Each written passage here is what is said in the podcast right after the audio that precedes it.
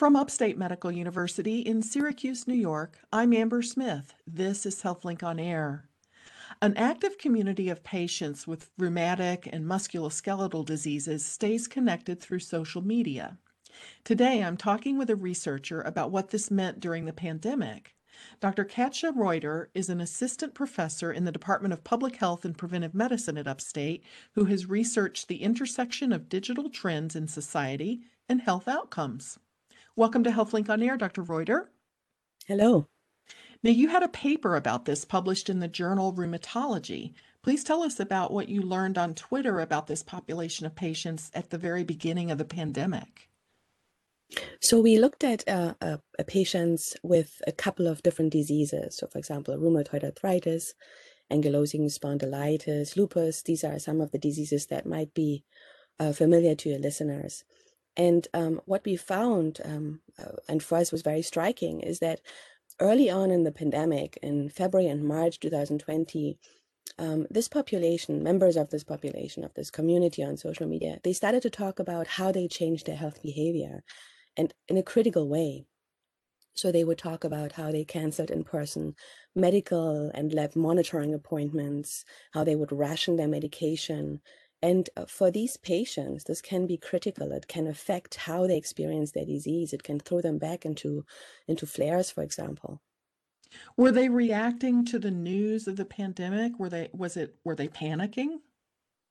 Absolutely. I think in the in the data we could see that um, part of what they were reacting to was definitely the the limited information that came out in terms of guidelines. I think at the time in February they were almost no guidelines, um, and they were simply responding to the news, to news articles. They discussed um, uh, TV um, sections, so um, they were definitely the, responding to the news. Yeah, absolutely. And I know you're not a medical doctor, you're a, a PhD, but skipping medical appointments in this population or rationing medicines could be dangerous for some of these people, right? Yeah, yeah, absolutely. Um, if you take the example of the lupus patients, for example, um, there's a particular drug that um, was discussed in the news a lot, um, hydroxychloroquine, if you remember. And uh, this is a drug that is important to uh, patients with several autoimmune diseases, but um, especially also um, for people with lupus. It, it, plays an important role in their treatment plans. And what it does, it, it reduces the risk of uh, lupus patients to experience flares. So flares, for those who don't know the, the disease, um, is a period where these patients experience worsening symptoms. So it's all of a sudden and they feel very ill. They might have fever, swollen joints. It's very painful. They feel very tired. Um, so just to, to name a few um, um, symptoms that they experience, and the medication helps them to to avoid to, re to reduce the risk of these flares. So it's very important for them. But at the time, um, this particular drug got a lot of attention also in the media and because all of a sudden there were clinical trials that tested hydroxychloroquine in the context of treating COVID 19, the COVID 19 disease, um, it was diverted to hospitals and clinical trials. So all of a sudden there was not enough for these patients. And so you could tell from the data that we looked at that they were very anxious. They didn't know what to do. Um, and I think we also saw, we can say, that there was to some extent a lack of communication early on in the pandemic with their healthcare providers. So they simply decided, I'm going to rationing. I'm going to ration my medication. And so you noticed these sort of conversations on Twitter. Um, how did you go about putting your study together from from there? And you focused on Twitter conversations, but some of these took place in, on other platforms as well, right? So we focused on Twitter data in particular. Um, Twitter is a good platform because the data is publicly available. Um, and when we do this kind of work, um, we, we use publicly available um, patient-reported data, right? This is patient-reported health data. Sometimes it's referred to as real-world evidence. And so we, we make a point to use publicly available data. And so what we did is we simply, on a, on a regular basis between February and July, we mined Twitter. So this means that we extract um, Twitter posts um, um, with certain keywords from Twitter and we analyze these. And we focused on, on messages from, from people um, within this disease community that talked about COVID and um, particular RMD. So, for example, you have hashtags like rheum or rheumatoid arthritis or RA, and these hashtags are used widely within this community. It's a very steady community. They talk to each other, and this is how they relate their posts to to this community. So the conversation between these people, uh, some of it, I mean, could be beneficial, right? Um, how do you mean beneficial? Well, uh, could they help one another with good advice that that makes sense versus uh, getting getting people worried about things that maybe are not necessarily 100% true? Absolutely. I think it's a, this is what we saw. It's a very supportive community. They, um, for example, when they talked about rationing their medication, um, they were very supportive of each other. Um, I remember there were a couple of posts that talked about offering to share their medication with them. And uh, I think it's it's a it's a true support system for them. So that was very apparent from the data. Do you think this is unique to a global crisis like the pandemic, or do you think there are other important things that we could learn about trends in other patient populations by paying attention to social media? Um, I think this is not something that is unique to the pandemic. So, um, social media surveillance data, we call this type of data also surveillance data, has been actually used by surveillance researchers, public health researchers, um, um, to a large extent. So they have, for example, looked into different health topics like influenza, um, schizophrenia, um, in, into suicides. So this has been done for a couple of years now, even though the field is still evolving and we don't even have standards to do this kind of research. But it's it's a very active field and very interesting. Um, and I think we can learn a lot from this data.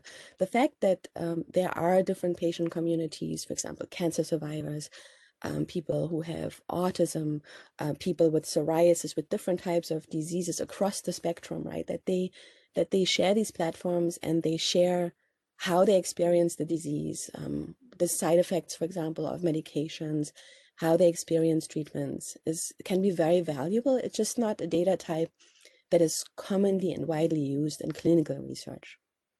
This is Upstate's HealthLink on Air. I'm your host, Amber Smith, talking with Dr. Katja Reuter. She's a research assistant professor in Upstate's Department of Public Health and Preventive Medicine. And we talked about a study she did looking at tweets from people with a rheumatic or musculoskeletal disease early on during the pandemic. Now, you focused a lot of your research on health communications and gaining insights from patient generated health data. Do you think social media is being used to its fullest potential?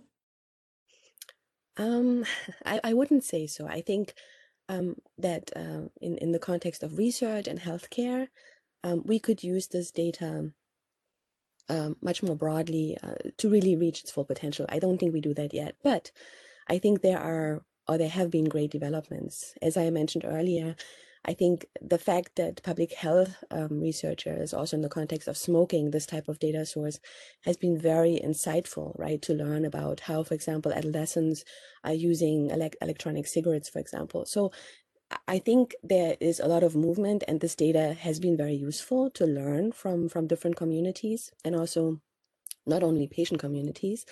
Um, but I think um, the fact that we don't have standards to do this kind of research, for example, um, that we don't have reporting guidelines, which are really important when you do research, that makes uh, this type of research a little bit um, challenging. So we, we need to work on, on these parts.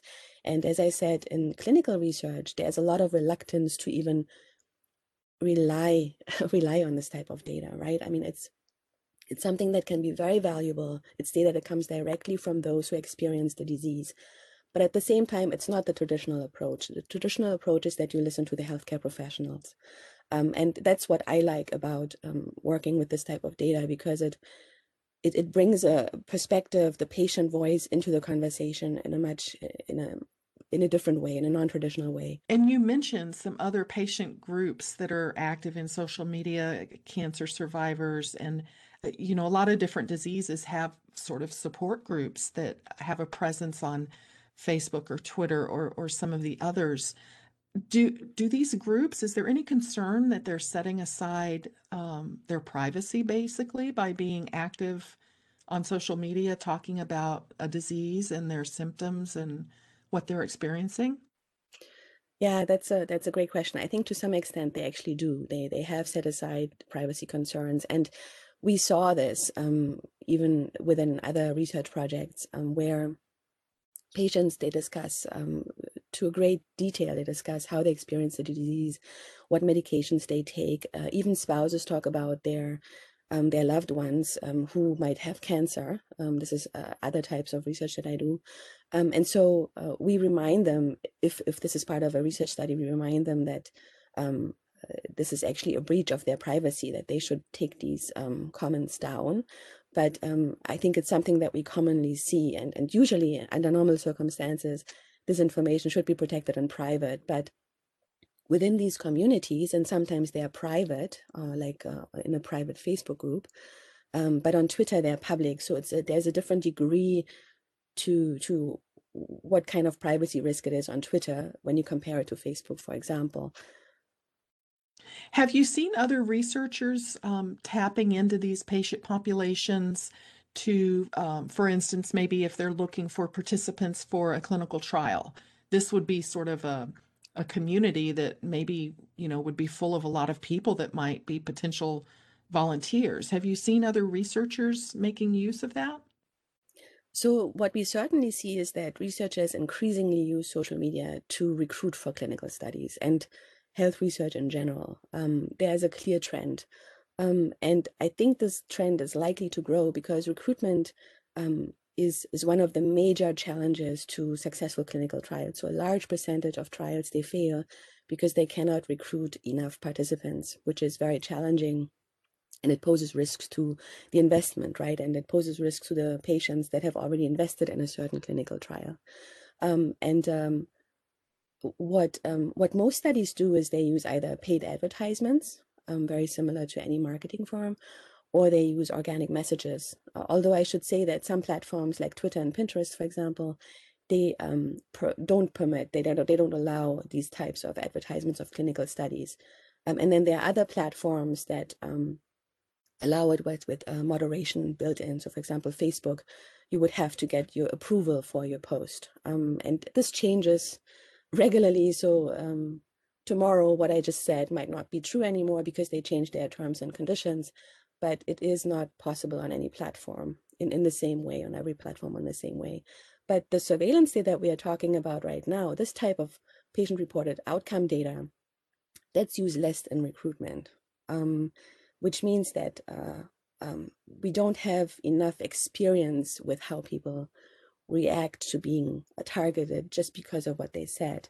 Some of my research actually um, has focused on using this type of data to identify, engage, and recruit cancer patients in clinical trials.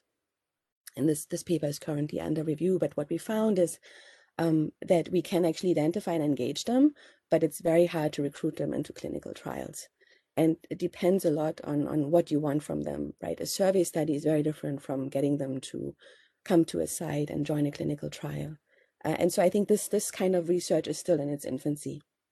Well, this has been very interesting. Thank you to Dr. Katja Reuter, a research assistant professor in Upstate's Department of Public Health and Preventive Medicine. I'm Amber Smith for Upstate's podcast and radio talk show, HealthLink on Air.